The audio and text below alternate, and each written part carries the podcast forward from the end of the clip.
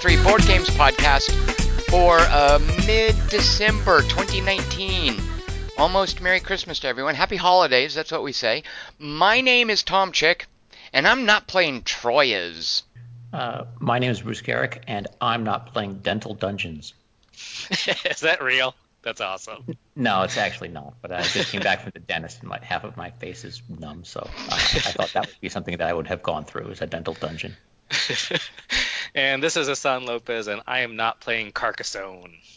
Oh, good lord, who is Hassan? Talk about an outdated board game design. Yeah, I mean, I, I mostly agree with you. So, yeah. People really well, like that game. No, it's you know, it's it's an oldie but a goodie. People still like uh, lots of old things. It's like an antique car. Uh, it's a prestige item, I guess. Aren't there? Are there? Uh, does does Carcassonne do the Settlers of Catan thing where they make a Star Trek version and a a, a, a naval version? Like, are there a bunch of different Carcassonnes? I th- I think I'm not. I don't think I'm making this up. I think there's a Star Wars Carcassonne. Oh, Geryk, you should ch- check that out. It seems right up your alley. oh yeah, love to play that. Like um like Hoth, it could have a lot of like uh, right ace tiles. Oh, that'd be great. No, I couldn't wait. Well, you know what? I'm going to go first just to segue from science fiction into the game that I am playing. Uh, and I did this thing where. Actually, so here's the weird thing. Normally, when I talk about a game, it's something that I own, that I've had, that I've mulled over. I've gotten to the table with some of my friends. I've looked at all the components. I haven't gotten to do that with this because this is a game that, oddly enough, after shortly after it came out and I read a little bit about it, I read the rulebook, I decided I don't want this. But before it had come out, when I heard that it was on its way out, I was like, yeah, I totally want this. And then I just super cooled on it uh, by the time it was actually released. But then finally got to play it this past weekend and uh, want to talk about something called Black Angel, mm. which is a science fiction game I got not based on the, the theme or the name of it. I got it based on these three names, and these are fun names to say if you if you like Europe the three people who made this game are Sebastien Dujardin, Xavier, I don't know how to say this in French, Georges, Jorge. I don't, Geryk, you seem like you would know that. If you're French and your last name is Georges, how do you how do you how do you pronounce that? Georges. Oh, good. Xavier Georges. I like that. Uh, and then Alan Orban. These three guys made Troyes, which is one of my top three games. I, I love Troyes. I think it's brilliant. I want to talk about one of the reasons that Black Angel is woefully short of of Troyes' brilliance. Um, but because these are the guys that made Black Angel, I was super stoked. Then it came out. I read a little bit about it, uh, and it seems like it takes some of the ideas of Troyes, it applies them to a science fiction setting, and then it proceeds to leech them entirely of all theming. Which I don't understand why they did that because also before uh, Troyes, uh, I think it was Xavier Georges uh, made a, a, game called Carson City, which is a mm-hmm. very thematically vivid Western worker placement game. Uh, As opposed to Troyes. Troyes is beautifully thematic, which is part of the oh, reason that that I have a problem with. What? Why? Okay, so explain to me. First of all, a, how many times have you played Troyes, and b, why do you say it's not thematic? I can well, the the first question, the answer is one, right? No, I've played it two or three times. Okay. I mean, it's it's well. Go ahead. I don't want to. I don't want to. So here, here's yeah. So you go. Here's why I, I think that Troyes is brilliant, and here's exactly what Black Angel doesn't do. Uh, mm-hmm. Troyes is definitely a, a, Euro. You know, no one would deny that. And Euros a lot of times will just bunt on theming. They can get away with it in, in a certain way. Uh, you might think that about Troyes when you when you first play it or when you have someone teach it, because it kind of seems that way. But I think the more you play Troyes and the more you see the different economic engines that can, can unfold, the more you appreciate what Desjardins, Georges, and or Ordain or Orban have created in terms of the theming. In that, Troyes starts with just three resources, and they're colored. There's red, yellow, and white. And Geryk, this is probably what you're getting at. You're just shuffling around red, yellow, and white cubes, and then at a certain point in the game, you translate those to victory points. Right. That's a very Euro uh, approach to describe the game. Mm-hmm. But the unique thing about Troyes and why it's one of my top three games is that the economic engine that you feed these yellow, white, and red cubes into is different every game. It's mm-hmm. completely modular. You deal out from about, I don't know, 15 cards at this point. There's an expansion for it. Uh, you deal out some of those cards, and only a couple of them for every game, and then they'll dictate what you do with your white cubes, what you do with your yellow cubes, and what you do with your red cubes. And once you look at these cards, because they've all got a name on them, and then some mechan- mechanical interaction for how you use the cubes to translate into different resources, uh, how they're put into practice, how they address these crises cards. There's several systems in Troyes, and all of these cards that you feed cubes into address and interact with the systems in different ways.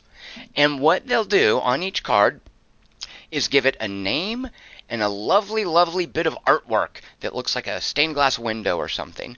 And that name and that artwork and then the mechanical use of the cubes, how they interact with the systems, is the theming. So I just want to point out a couple of ways that Troyes is, is, strongly themed. First of all, the obviously clear thing that emerges, and you learn this very quickly, red is military stuff. It's used to deal with crises on the board. White is religious stuff. It's mm-hmm. partly used to build a beautiful cathedral at the end of the game, and people who help build the cathedral get victory points. And then yellow is economy, business, wealth, and it's how you get the coins that you spend to do different things in the game. So that's consistent every game. Is the military deals with the crises, the religion builds the cathedral, and then the, the yellow, the, the, the wealth gives you the money that you need to do stuff in the game the cards that come out use all these in different ways. So here's an example. Normally, red cubes just help you fight stuff. But if the mercenary card comes out, red cubes also can be used to generate wealth. The idea being that you're lending out this military as mercenary. Normally, red cubes, you pile them all on one crisis at a time. You know, there are these crises that line up and they affect everyone. It's almost co op. So I use a bunch of red cubes and I dump them all onto one crisis. You know, I choose do I want to deal with the bandits? Do I want to deal with the religious heretics? Do I want to deal with the wolves? You know, and I put all those cubes on one card. If I have an archer, I can divide the cubes amongst different cards. The idea being that I'm sitting on the walls and I'm shooting at different targets. If I have a troubadour, I can turn red cubes into a resource called honor. And honor is used to manipulate the dice that are the workers and that, that determine how effective your different actions are.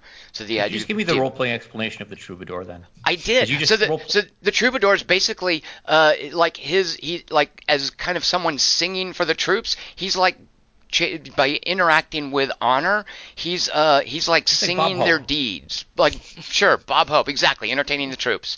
Uh, I'll I'll buy that. Or here's another example. There's a religious card called uh, the Scribe.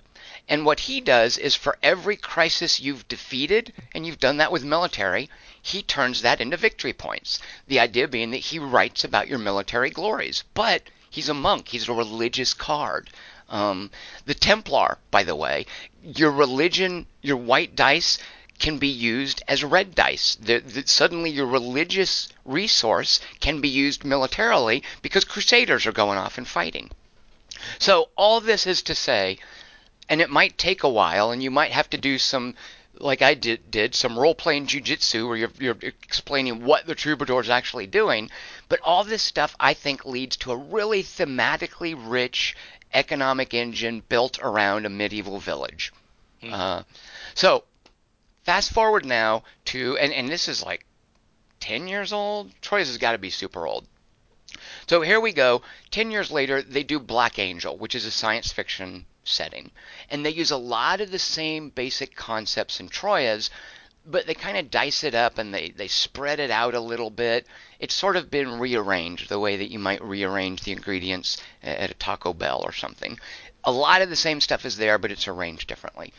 But whereas in Troyes, every single card has a name, you know, a, a banker, a scriber, a Templar, a mercenary, an archer, a troubadour.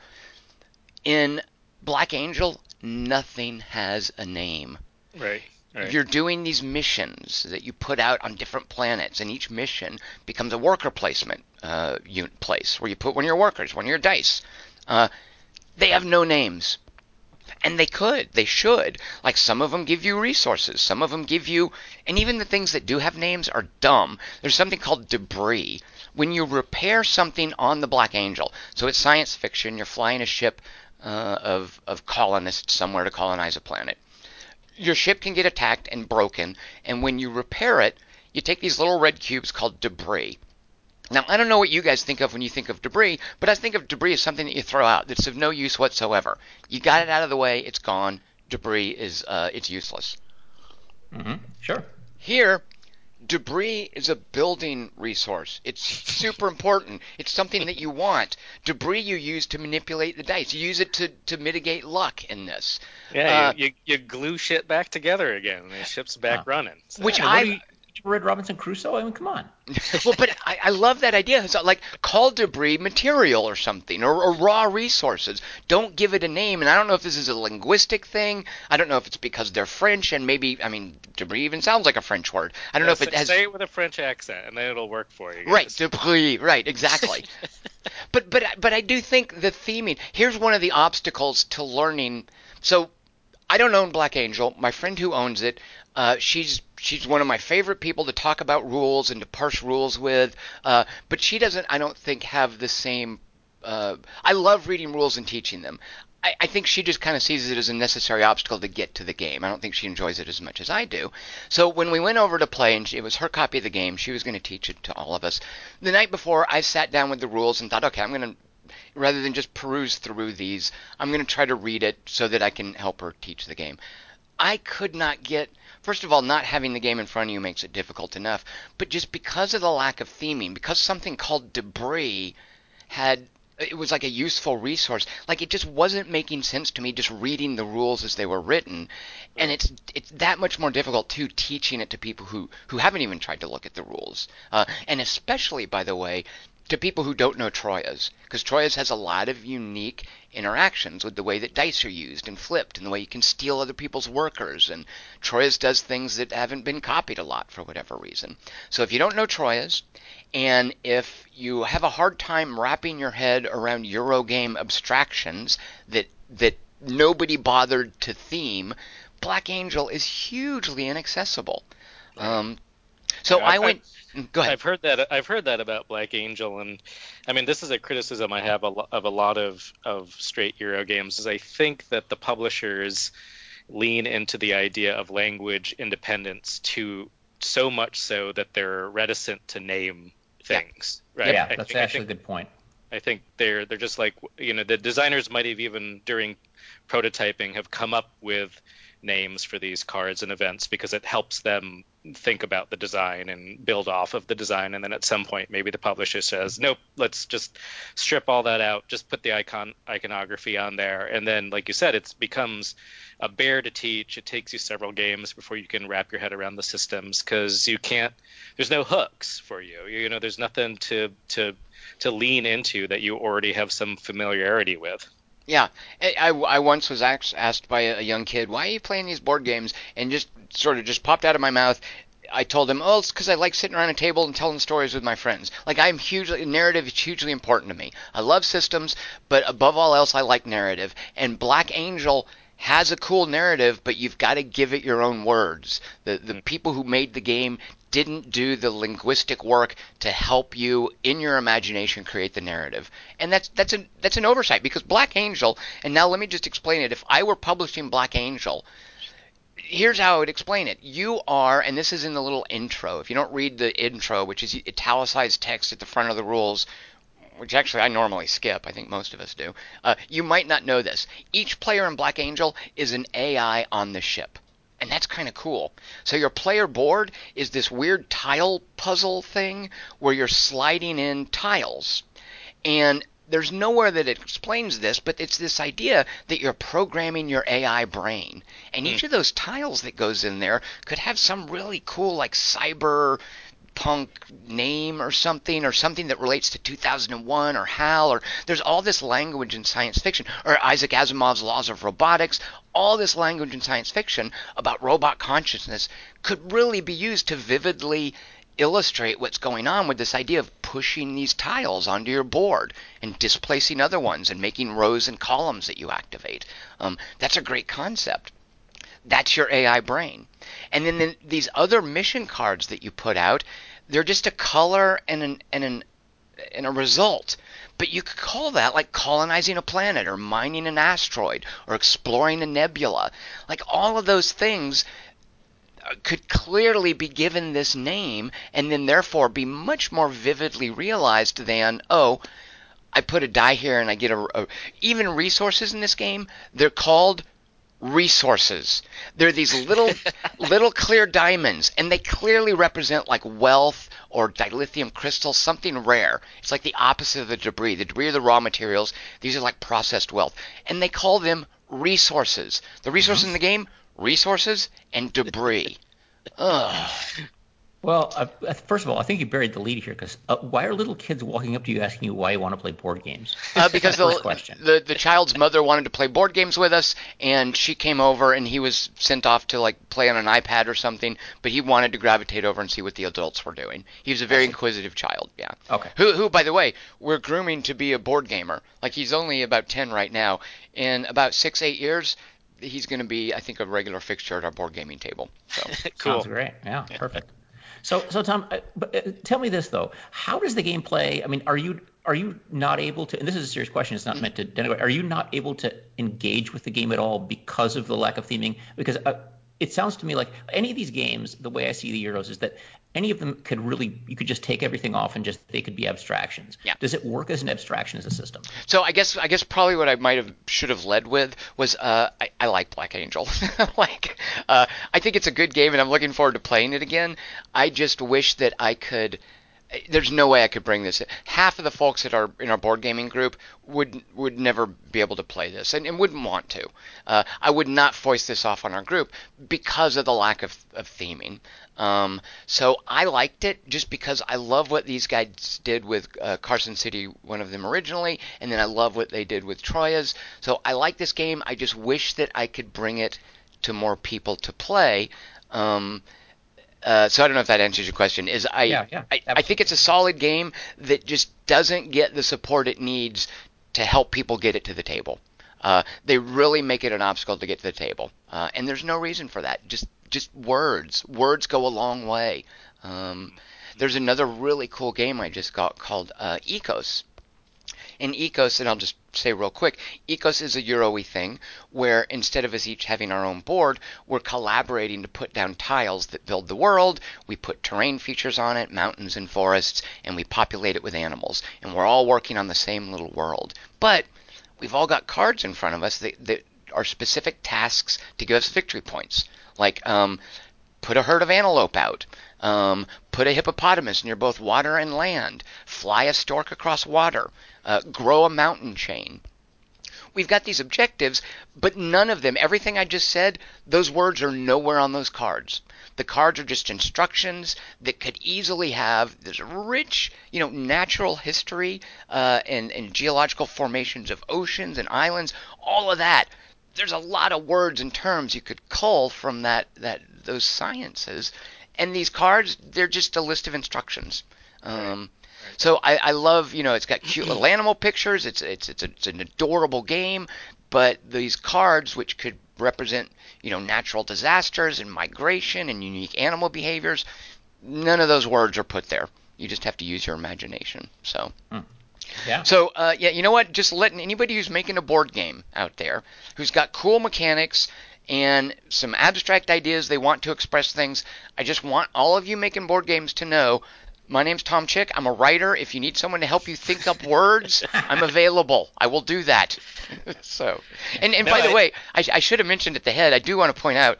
Uh, we'll talk about it more at some point. But Hassan, for instance, Hassan Lopez on this podcast just made a game called Maniacal. And Maniacal has Hassan, the fact that you gave each room a unique name, you know, you you drew from the language. I was watching Watchmen recently, and Watchmen talks about an intrinsic field. And there's a card, and we were we were goofing on this card's name because it's a it's a classic uh, comic book or science fiction word that doesn't mean anything. You've got an intrinsic field generator in there. Um, And you know, you thought up those words, you put it on a card that does something. It's probably a science card. Um, it's thematically appropriate, and it's a hook for our imaginations. Right. That's the way you should make a board game. Um, Yeah, no, I, and and yeah, I mean, I would say that um, I, to me, it's an important part of the design process for sure. But I also, like you were just joking about people should hire you to do this. I actually don't think that's a joke. I think that. I think like one thing I do during my design session is when I'm looking for names of things or thematic hooks, I make a big Google, you know, doc and then mm-hmm. I, I get my my playtest crew to start contributing ideas and they're they're just much funnier people than I am. So they're able to to really throw in a ton of stuff into that list that I wouldn't have been able to come up on my own, right? And right.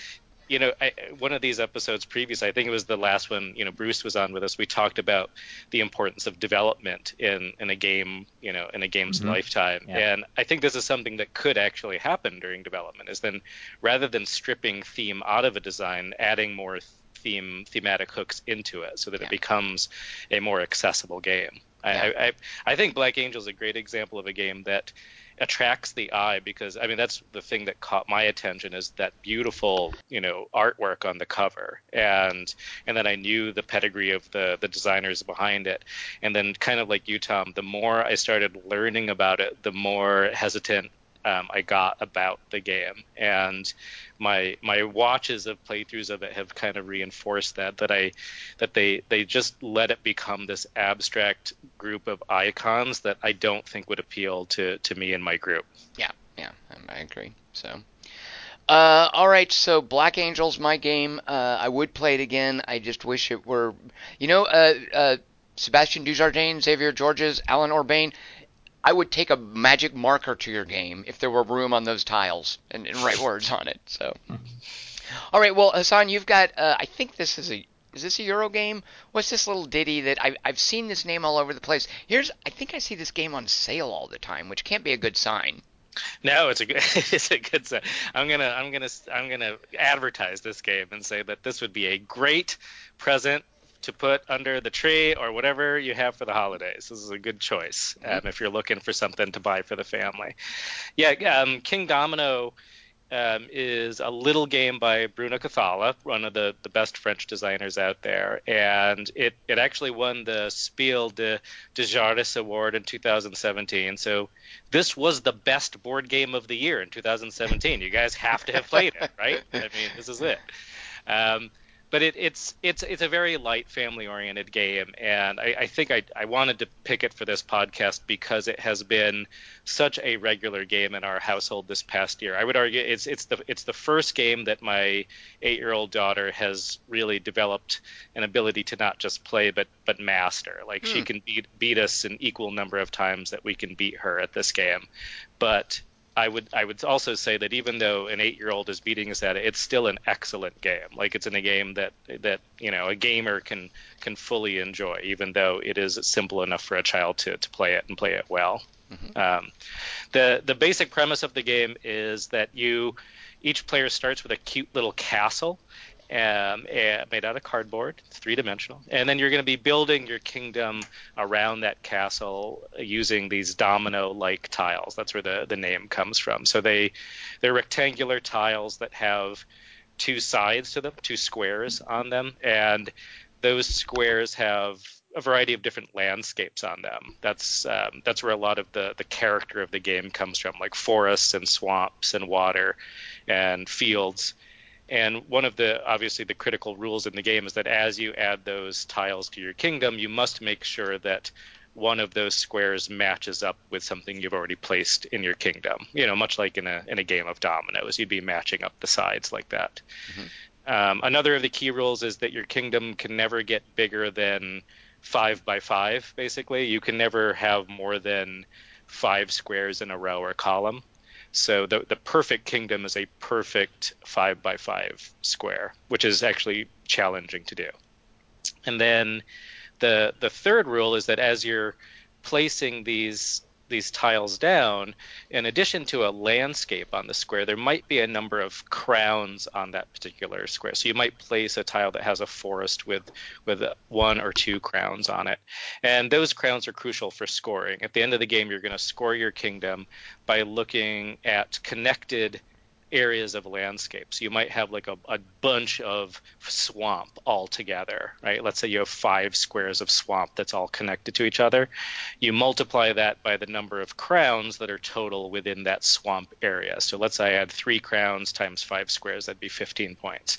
And You basically do that for all of your properties, right? That's that's how you do scoring at the end of the game. Um, the the strategy in the game, the cleverness of the game, really comes from the the choosing or drafting of tiles. So let's say you know we, we were playing a, a four player game. Let's imagine that Mike was here with us. We're playing a four player game, and there's four tiles out to choose from. Right, so we're each going to get to pick one of them, and let's say let's say Bruce is picking a tile, right, and he sees a he wants to build a giant swamp next to his castle. So he sees a that tile sounds out great. there. so he sees a swamp tile out there, and it's a tile that has swamp on both sides, and it's got crowns on it. It's just like it's the fucking perfect swamp that he needs for his kingdom, right? Oh. So so he takes it. He can take that tile. But what that means is that because it's a valuable tile, that means in the next round he's going to go later in turn order. Um, the tiles all have a, a numerical value Ah. associated with them. And so you order them up every time you lay them out each round.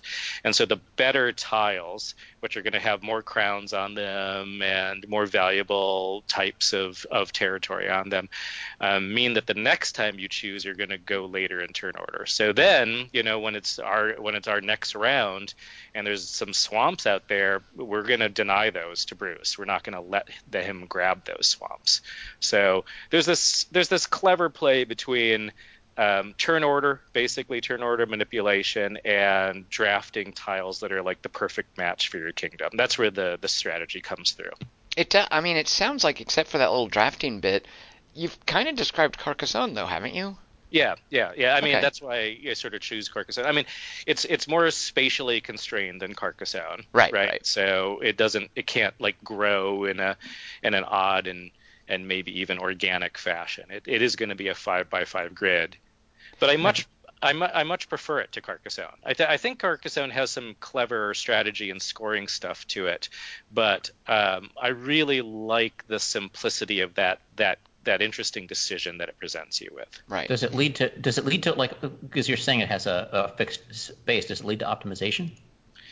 Well, it's it's it's hard to optimize only in the sense that that the other players can easily mess with you, right? So, you know, if if I see that you're focusing on forests, then it's easy for me to sort of grab tiles that you might be looking for. Um, I would But then you're stuck say- with the forest, though, right? Like it, it's it sounds like the sort of thing where you might have to hurt yourself to also hurt someone else. Um, not substantially. Everything Okay. scores for you in the end, really. Um, so it's it's not it's not actually that painful to take something that somebody else wants. Um, and and I, I'll say that it's it's just there, there's a couple reasons why I like this game. Like you know why I would say I, I recommend it. Um, I, I think that it has for a little puzzle game, it has surprising amount of personality.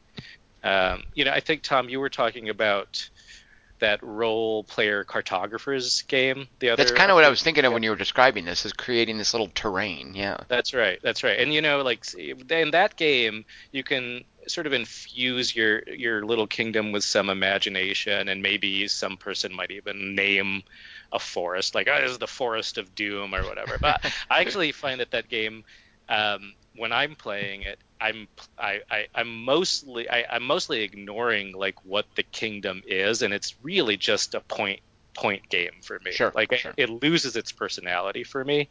I don't get that feeling with Kingdomino. Like as we're as I'm building my kingdom, like I'm like, oh yeah, I have this giant swamp outside my castle, and and the tiles have this very quaint, cute, twee little like little pictures on them. Like there'll be like a shadow of a dragon flying over a flock of sheep on one of the tiles, and it's really small and detailed, and you have to look carefully. But you're like, oh, I've got a dragon in my kingdom, and um, so I, I really like that, and that helps with kids definitely. So that's so that's a presentation, solely a presentation thing. You're saying that is that it's just a, it's just a little bit of additional detail on the on the tiles that that helps give the game some personality. But yeah, it doesn't have any gameplay repercussions. Yeah. Do, do you know Isle of Skye, Hassan? Yeah, and, and and I would say that this is it's similar to that. Like there's a lot of like cool little details on those tiles, right? Mm-hmm. Um, that you almost have to look carefully for on those ones. And Isle of Skye has that uh, really weird, and I think actually it's it's a pretty strong hook for the design.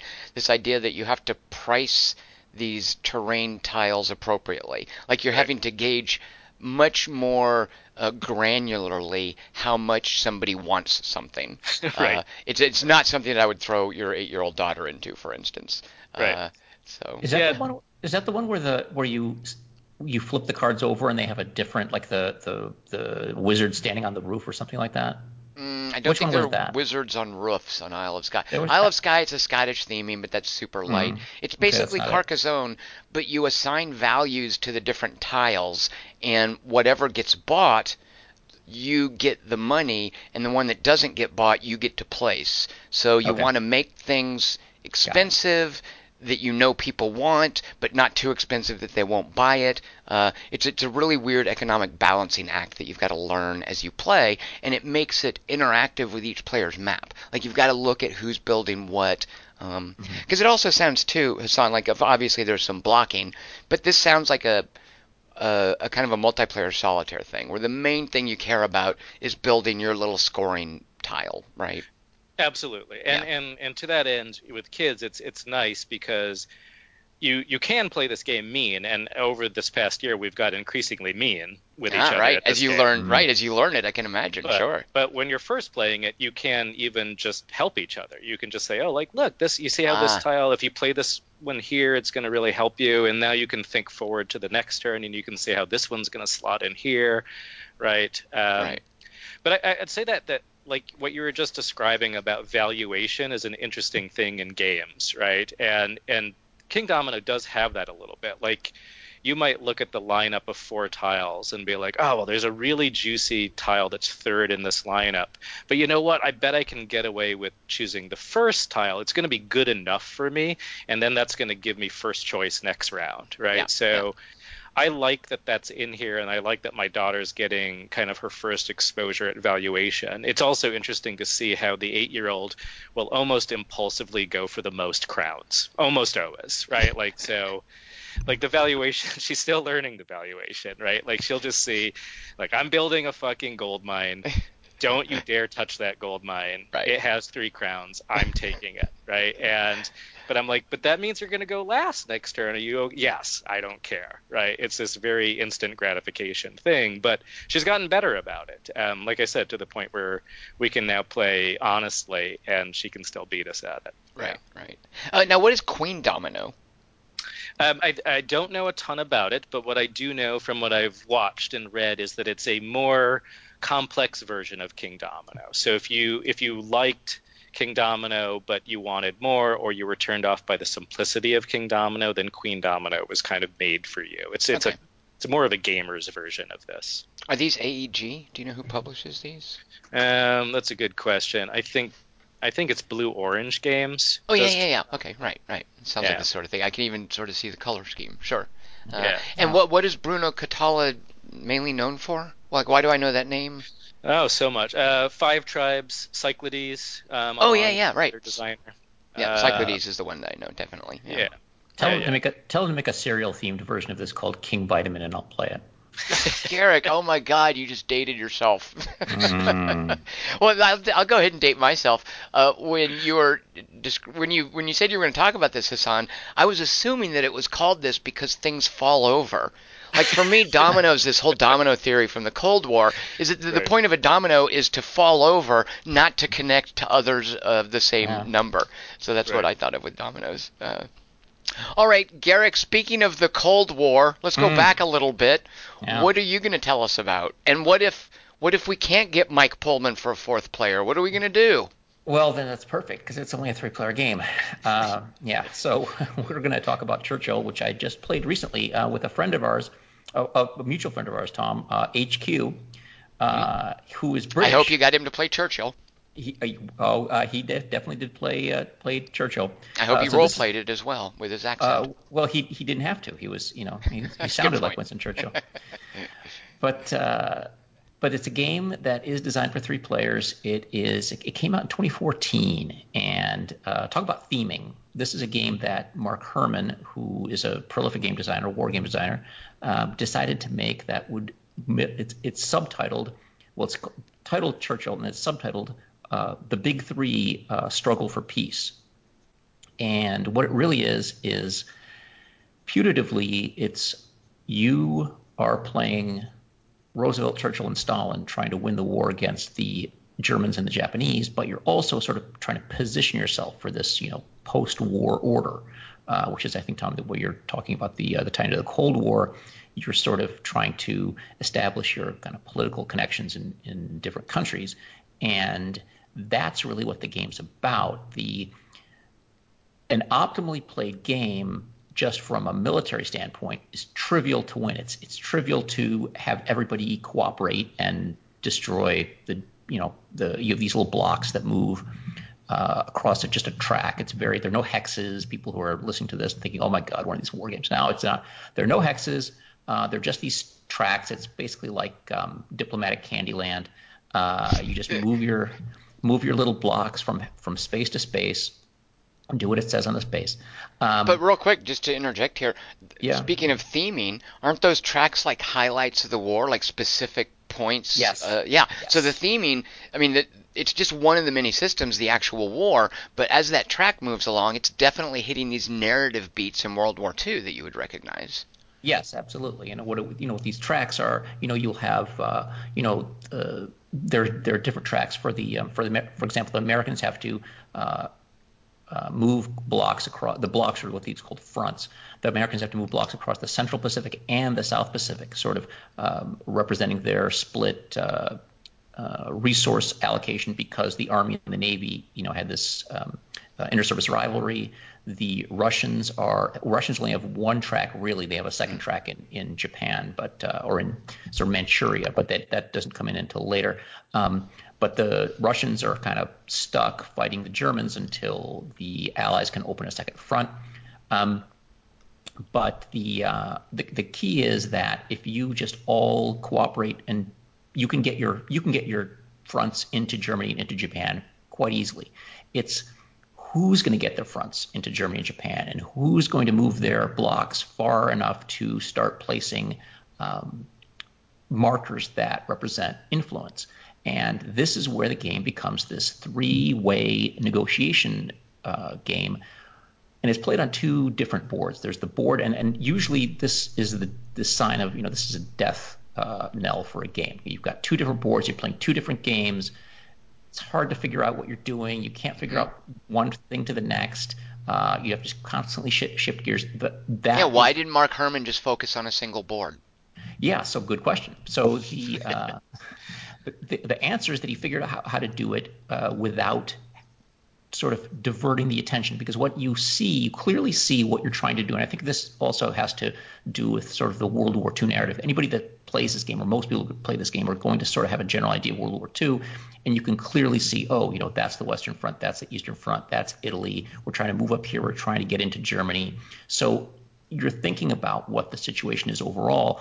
And then you're on this other board, which is this you know, three tripolar um, track that goes from one to seven on each side.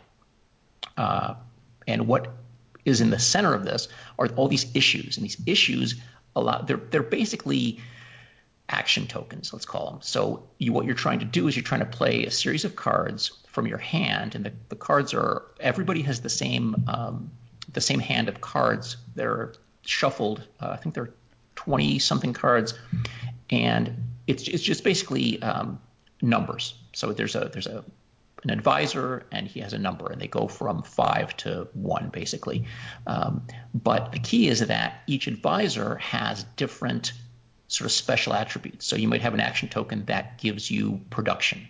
Um, and if you play this card on when you're debating production, then you maybe get plus two or plus three. So you want to sort of optimize your hand for the issues that are that are going to be debated. And each time you uh, sit down for one of these conferences, because the conferences are supposed to represent these the times where Churchill, Stalin, and Roosevelt discussed the progress of the war. You choose what issues you want to debate, and so you have this hand, and you're thinking, oh, you know, I want to maybe I want to maybe I want to talk about um, about directed offensives. I want to get the Americans to give me uh, resources so I can fight on the Eastern Front. Or, oh, you know, maybe I'd rather have uh, strategic materials that'll help me produce. Or maybe I want the global issue because the, there's also these three things the, the three powers are trying to uh, straighten out who's going to. The Americans want are anti-colonialist. The British are pro-colonialist. The uh, Americans are pro-United Nations. The uh, Russians are pro sort of um, spheres of influence or communist cadres they call it, which is there's you know there's no there's no um, uh, there's no United Nations. Everybody kind of divvies things up, and then the um, the British want to free Europe, and the Russians want to split up Europe. So each player has a different issue that he or she is debating with the other player. So I mean, it's really a three-way thing. It's a triangle, and you're pu- putting these tokens back and forth uh, between you and the players to your left and right. And as you win these these this global issue, it changes the way you can place things on the map board. And so, if you are the Russians, you can uh, basically convince the British, oh, okay, you know what? It's let's, let's just let's just uh, let's just divide up Europe. You guys take the east, and or you guys take the west, and we'll take the east.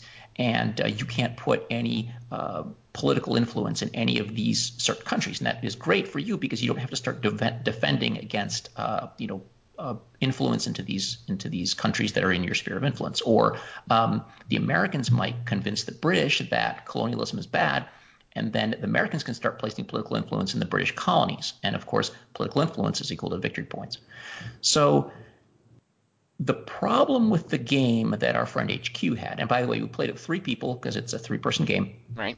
Uh, and our friend Ken loves this game, and he says he would. He basically we played it an entire afternoon, and he as soon as we were done, uh, he said, you know, I'd sit down and I'd play this all over again but I can tell that HQ is done.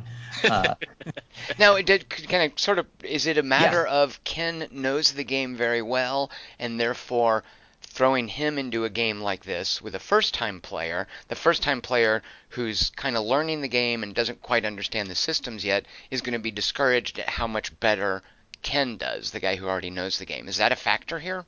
I think it could be. I think also the thing is that I'm not sure that that the that I think I think Ken has a lot more um, a lot more interest in the subject matter inherently than HQ does. So you know Ken's getting really wrapped up in the um, in the uh, you know the narrative, and I don't and HQ's looking at it I think a little bit more like um, okay how do I maximize you know how do I get my beer to Liverpool, right? Kind right, just, right. but it's not a zero sum game like that, is it? Like it's, well, it's the, yeah. Yeah. Exactly, Tom. You that's that, then that's the problem. I think when you when you and I played with a friend of mine, um, it's a very much a shifting sort of board where uh, players are up and down. Um, you can take other, you can knock other people's political influence off, which is uh, a huge, you know, victory point shift.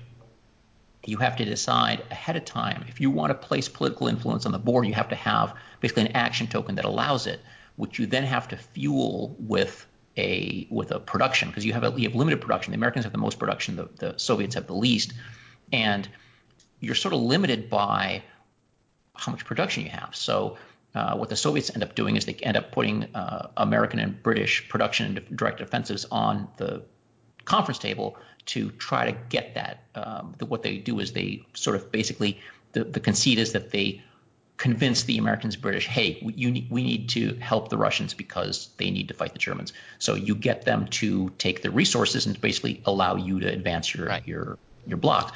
But I think that you have to play this game several times, and then you realize that this really is. People, I think, play it as a war game where you're trying to get these victory points on the board but it's really, and I think Mark Herman's really done a great job of designing it. It really is a game about who ends up being best positioned for the post-war world, and that means you need to get political influence into places. And a lot of times people are just fighting over production. I think you play the first game and you're just like, oh, I, I need to, you know, I need to advance this front. I need to get this, you know, I need to get directed offensives. I need to get production. I need to get strategic materials. And because the swing isn't that big, you know, three political influence is worth a lot more than a couple of spaces on the on the map potentially.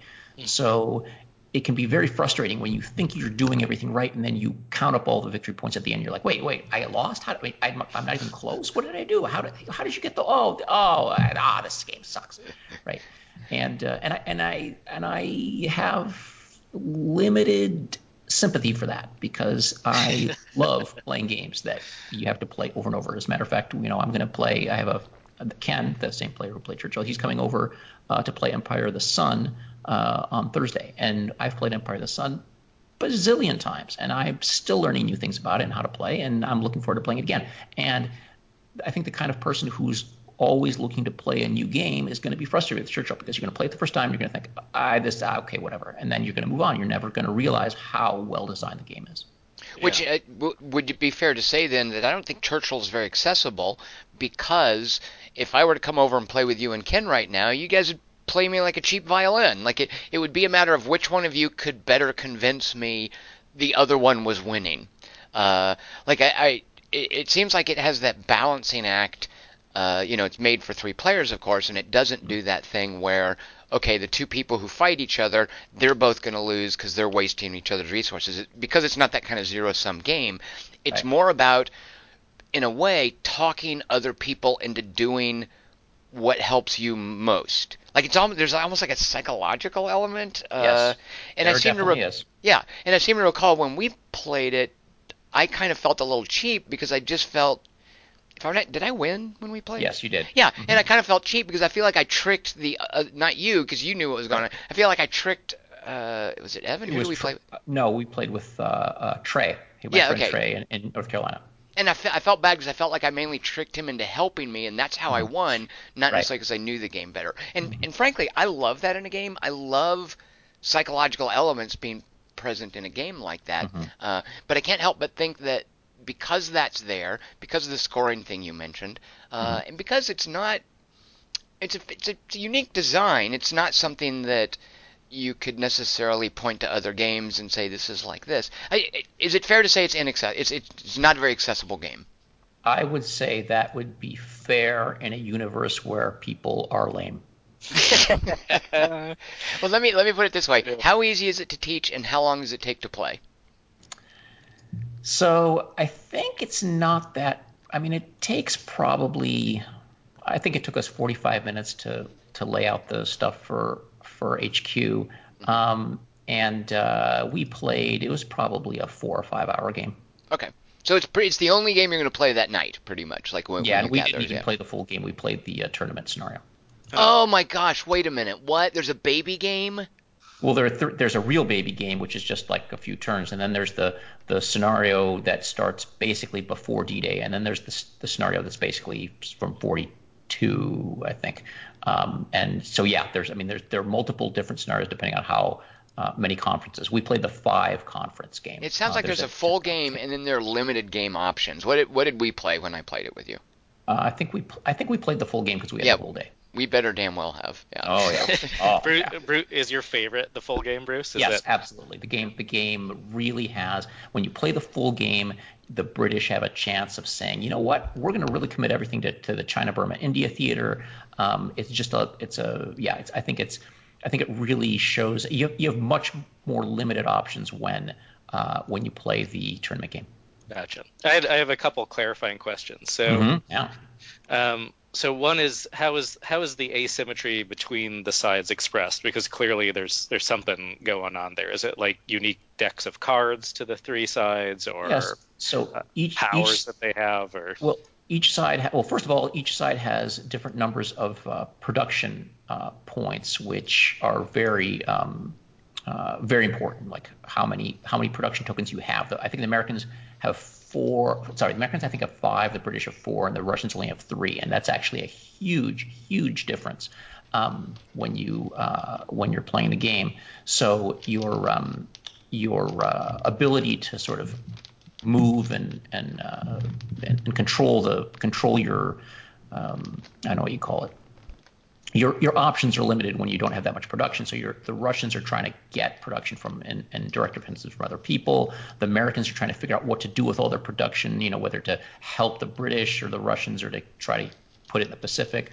Um, but the card decks themselves, you know, they have the same numbers on them, different pictures, obviously, because they're different advisors, but they have very different, um, very different uh, bonuses. So, you know, the British, I think, have more on the global issue. Uh, the, the, Russians have uh, several that are good on the A bomb. Um, the Americans I, have different things like that. How, how, then do they make up for the fact that the Russians have so much less production than, than America? What do the Russians get to offset that? Well, the Russians only have one track. I mean, they're Aha, right, front. very good. They only have one place so, they need so to allocate the right. Yeah, the American, Americans have five, but they have, uh, you know, the Western Front and then two fronts in the Pacific, which is a giant pain because uh, they can't, one can't get out in front of the other because then they lose victory points for uh, the um, uh, um, inter-service rivalry. So there's which which side do you give to newbies? Like which is the ah, right. the, the newbie friendly side? Uh generally the British because the British have a there's this whole idea of setting the agenda of the conference and you hmm. bid and you bid cards at the beginning uh, of, of each conference and it's the high card versus the low card not the not the high card versus the second card but the high card versus the low card and um, the British get a plus one to any card they play and then that allows them to choose one issue and move it that many steps towards them on the little track before the conference even begins. So, um, so you generally, it's nice to be a be somebody that's always um, that is always uh, getting something at the beginning. Uh, the Americans are a little tough because they do have those three fronts. They can really, you can really get uh, bogged down in, um, you know, oh, oh, God, I forgot the Pacific, and et cetera, et cetera. So yeah, I, just, I think the British are the be- are the easiest to play. Gotcha.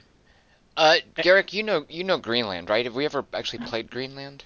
I have played Greenland, but not with you. Because Greenland also, I think, is another game. I mean, it's a Phil Eklund design for all that mm-hmm. implies, uh, but it's also a game specifically made for three players. Right. With this whole idea of how do I make a game where the two players who fight each other lose and the guy who sits out wins. Right. Um, and we didn't get to play the Quartermaster General set in the Cold War, did we? No, we did not. Okay, because that's another one too. I love the asymmetry in that. Three very different sides. It just mm-hmm. uses mm-hmm. the quartermaster general concept, but it uh, it, it just does very interesting things. And, and again, a lot of that is psychological. Like how mm-hmm. will you do in Cold War is how well I can convince you that Hassan is winning and we need to stop him. Mm-hmm. Uh, like I, I love that kind of mechanic uh, in especially Cold War and this kind of and, and like something like Churchill, where you're all putatively on the same side, but right. not really. Yeah. Right. I, my, I, I like those games too, Tom, and I, I, my group definitely does. I, I two of the guys in my group I think love psychological manipulation games. They'll mm-hmm. they'll try to infuse any game, even the most abstract Euro, with negotiation and social manipulation. Um, but I, I think one downside to it, and this gets to something maybe Bruce was talking about with with the emotional response of the players, is yeah. is that those games can make one person feel very clever, but another person feel not very clever, right? Mm-hmm. And yep. and maybe exploit it and walk away from the table with a with a bad taste in their mouth. And mm-hmm. I mean, you have to have a thick skin, I think, when you play games like this, and not take things too seriously. But when there's a a when there's like a an actual like social psychology element to gameplay and to succeeding in a game, I think that that carries a different weight with it. Um, I think there's an emotional cost that sometimes takes a toll on certain players. And in a way, Hassan, I would say that emotional cost is kind of commensurate to the, the. Because yes. if you, that's why yes. so, that's why these social deduction party games are so short. I mean, that's why you can get away with that with a short social deduction party game. But whereas something like this that takes four or five hours, uh, the person. It's like who, I've been lying to you for three hours. Exactly. Like and and then the person who feels dumb or who feels like shut out has to sit and stew with that feeling for a few hours. Right. Uh, but uh, yeah, but I think when when all three players understand that about a game, there's nothing quite like that. Just that triangulation of knowing, oh, I think I got him to think that, but then he's actually thinking something else. Like I, I think when that works, it's just it's beautiful and there's nothing quite like it. But it is tough to to find the right people for that. Yeah. Yeah, I think that's I think it's a game that really benefits from three people who know it, and like you get all Yeah. you, all three. You're like, hey, you guys want to you guys want to play Churchill next week? I'm like, yeah, let's get it, let's do Yeah. it. Call call so and so, and we'll we'll get it down. And then that those games are great. Right. Do you guys know about the the World Board Gaming Championships that takes place? I think it's in like Lancaster, Pennsylvania. Yeah, Avalon. Con. What? Wait a minute. What? What is So this? I, I, I suggest that Bruce go enter into it for a variety of different games. What, what would be your game, Bruce, that you think you could place the highest? Oh God, I would be I'd be crushing every game. I uh, oh um no you know it's those those games the ones that they have the the real uh, they have this uh, old one where it's the uh, the Avalon Hill classics like the A- Afrika Korps Stalingrad. Yeah. Um, they have the Russian campaign, but I mean you look at those things. uh, So I've been to Avalon Con. It used to be called Avalon Con. Then Avalon Hill went out of uh, business, and they called it uh. They, kept it going, and uh, they kept called it the World Board Gaming Championships or WBC. But um, go go and just Google uh, WBC uh, winner some war game tournament, and it's like the same five people for 20 Yeah. years. Yeah, yeah, yeah. Yeah. So my chance would be of winning of actually winning any of those would be zero. Wait, so people go there and they pick their their board game they're good at and they compete. yeah. Oh yeah. Like all board games, it's not just like Nerdy Man board game board games. No, it's Nerdy Man board games. Oh, It's oh, mostly- oh. It's mostly that I think they've they've they've got they've infused it with more over time. But Yeah. like Bruce was saying, it's the roots of this is are in Avalon Hill war games. Like I see. the one game I was I was I was tempted to want to try was Titan because I, I really uh, Oh. I know I know it's now, now I look on t- well no I still have a great deal of fondness for Titan. There's parts Well, of that game I Geryk, love. yeah, you and Geryk could uh, go head to head with that forever. Yeah. Um, well, but- let me but tell I- you, yeah. I've, I've played in the WC Titan tournament Have you? Oh, multiple times, oh see this is we got to talk more about this. Yeah. and and you know you know how well I did? Not very. yeah, that's that. I'm sure that that would happen to me. I mean, but, but part of me would be fascinated by the experience to go up against those guys and see how they played this game, right? And just what like the different level that they're on. Because oh, yeah, Oh, yeah. last time I checked, like the people who win that Titan tournament, it's like I see the same names. Yes. Like it's over like and over. two over and over. over, Yep. and over again. Yep. Yep, and I, I even rem- I used to remember their names because I met the, them several times because I played, and, uh, but I can't remember. Anyway, that yes, it's it's really a case where you, there. I mean, it's hey, you know, it's just like uh, Tom. You won't understand this, but it's just like sports, uh, where there, where there are you know tennis players and and uh, you know who people who uh, who just are really good at these individual games, and they just keep playing them and winning them. I would say I could be the Magic Johnson of maybe Kingdomino. That would, that would be where my career would peak. Let's yeah. let's let's get you into some of the uh, some of the Kingdomino uh, sort of uh, regional events and see how. Yeah, yeah, exactly. Well, I'll start. Yeah, this this will be quite the the Cinderella story for me, I'm sure. Sounds good. All right, so uh, there's some Black Angel, some Kingdomino, and some Churchill. Man, that's quite an odd assortment. Uh, I am Tom Chick. I've been here with Bruce Geryk and Hassan Lopez. Uh, again, happy holidays, everyone. And uh, we'll be back in two weeks to talk about more board games. Cheers.